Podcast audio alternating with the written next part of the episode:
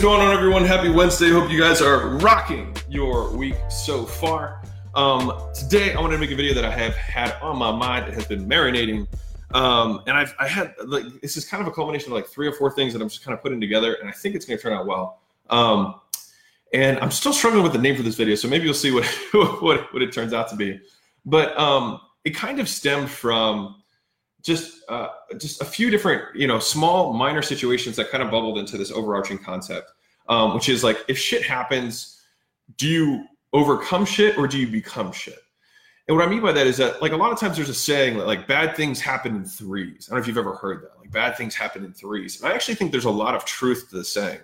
And I don't think it's because of some karmic force or some universal force of threes that sends negative things your way, but because people become shit when shit happens to them. And so the if you if you look at like champions, and so like I like using that term because I, I just love the word champion, but champions are unreasonable in how they bounce back from failure and how they bounce back from shit happening, right? Adrian Peterson tore his ACL, which is an end, you know, a career-ending injury for just about everyone, and then comes back and almost sets the the, the record for the NFL in, in in rushing yards, right? You know, Lance Armstrong gets uh, testoc, you know, testicular cancer, and then and then all of a sudden wins, you know, the Tour de France a bunch of times, right? And so it's because like those guys are have the mindset of champions, which is there are most people where it would be reasonable for them to have shit happen, to get cancer, to blow your ACL, to have your business partner leave, to have your trainer leave with customers, whatever it is, right, for you, and then for to have your life go to shit. And so um, recently we had, I had a, there was a team member of ours who had just had a bunch of personal things happen to him in in his normal life, right?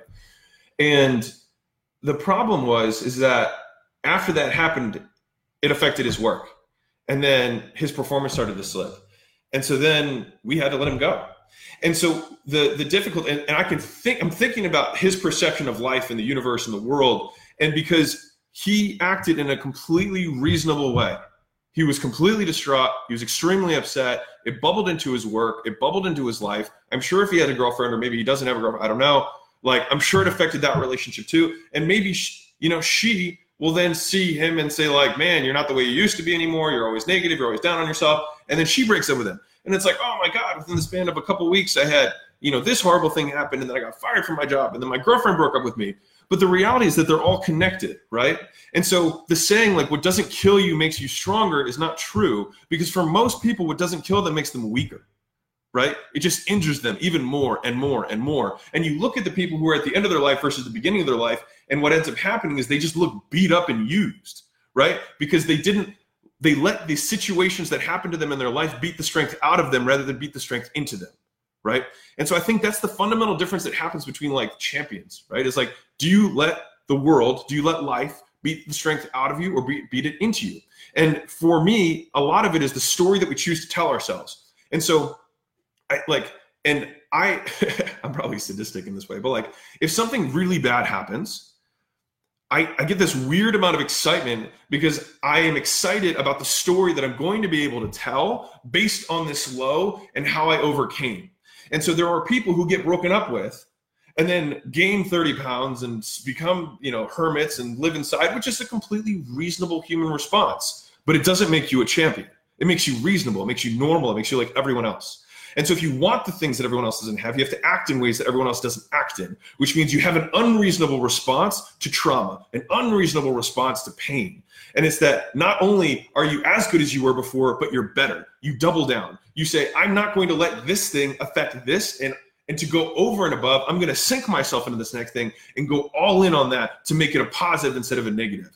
And so within the psychology world, they call it sublimating which means basically taking transferring energy from like a negative to a positive. So that's where, let's say, somebody who's an addict, right, will quit their addiction, but then they will throw themselves into an addiction of fitness, right? Which, if you're if you're comparing cocaine or heroin addiction to working out a lot, it's a much better addiction, right? And so it's called supplementing. So they're taking their the thing that used to help them cope with stress that was a negative was a detractor, and then puts it into something that was positive because we all cope right? Like that happens no matter what, independent of who you are. If you have a trauma, you will cope. It's just how do you cope?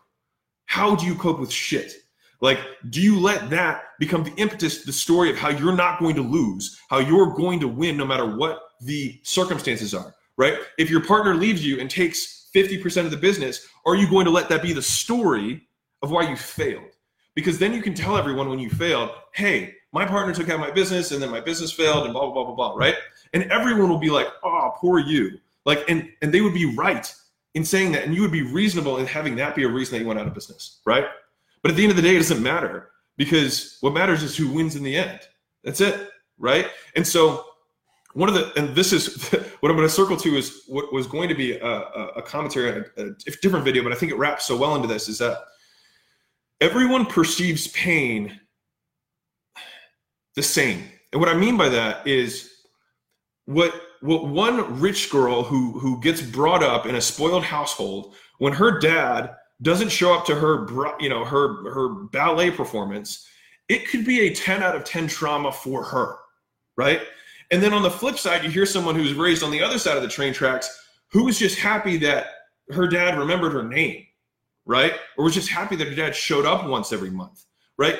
And and you can see this juxtaposition and externally we want to give an absolute judgment on how much pain did they really experience. But humans don't work that way Hey, if you're a return listener and you have not rated or reviewed the show, I want you to know that you should feel absolutely terrible about yourself and everything else in the world. I'm kidding. Um, but it would mean the absolute world to me if you guys would go ahead and do that. You don't even have to pause the show. You can keep listening and you can just do it with your thumb right now. It'll take you less than 60 seconds. And like I said, the only way that podcast grows through word of mouth. And this is you joining hands with me and helping as many entrepreneurs as we possibly can because no one is coming to save us. It's just us. All right. So please go do that now and let's get back to the show. They don't work in absolute sense, it's in relative scales. And for that person, the pain may have been the same. It may have even been higher for the ballet girl because expectations are the things that yield pain when they're not met, right? If you look at suicide rates between ethnicities, there are a propensity of suicides among very high earning, very what would be considered successful, um, like white and Asian like ethnicities. There's a higher suicide rate, right? Higher SES, higher socioeconomic status. So to say that you like to, to try to, to try and detract from someone's pain because of the absolute thing that happened to them is irrelevant and doesn't actually address the fact that pain is pain to everyone. And so for you in your circumstance, your 10 out of 10 pain is the same as everyone else's. And so the question is, how do you react to your 10 out of 10 pain? And how you react is going to predicate whether you become a champion or not. And that's it. And I think for me, the biggest coping mechanism that I, that has been that has been useful in times that have been hard is what story do I want to tell? What story do I want told about me in these situations? Right? When I was sleeping on the floor at the first gym, it was really hard for me. Right? It was very hard. But I kept thinking, I'm going to be able to say I came from this. Right? I'm going to be able to say I came from this to go to where I wanted to go, right? And so it's it's, it's just like when you have the, the husband who cheats on you or the wife who cheats on you or the person who breaks up with you or whatever it is there's there is the reasonable thing to do which is to fail which is to suck and that's what most people do and that's why things happen that are bad in strings of things right they they get broken up with then they lose their job and then they then they you know all of these other things happen, but because they let one thing affect everything rather than letting one thing make them stronger. Right. And so at the end of all of this, um, I guess I kind of just wanted to say that the market doesn't care, right? Your your coworker doesn't care, your your lover, your your boyfriend, your wife, on some level doesn't care. And what I mean by that is that like it's not it's not in a in a like bash humanity way, but like people are self-serving. The reason a lot of times people end up together is because the way that you make them feel about themselves. That's the difference. Most people, a lot of times, feel like, well, I unconditionally love XYZ. A lot of parents like, I unconditionally love my child. No, you don't. You say you did, but you, you really don't.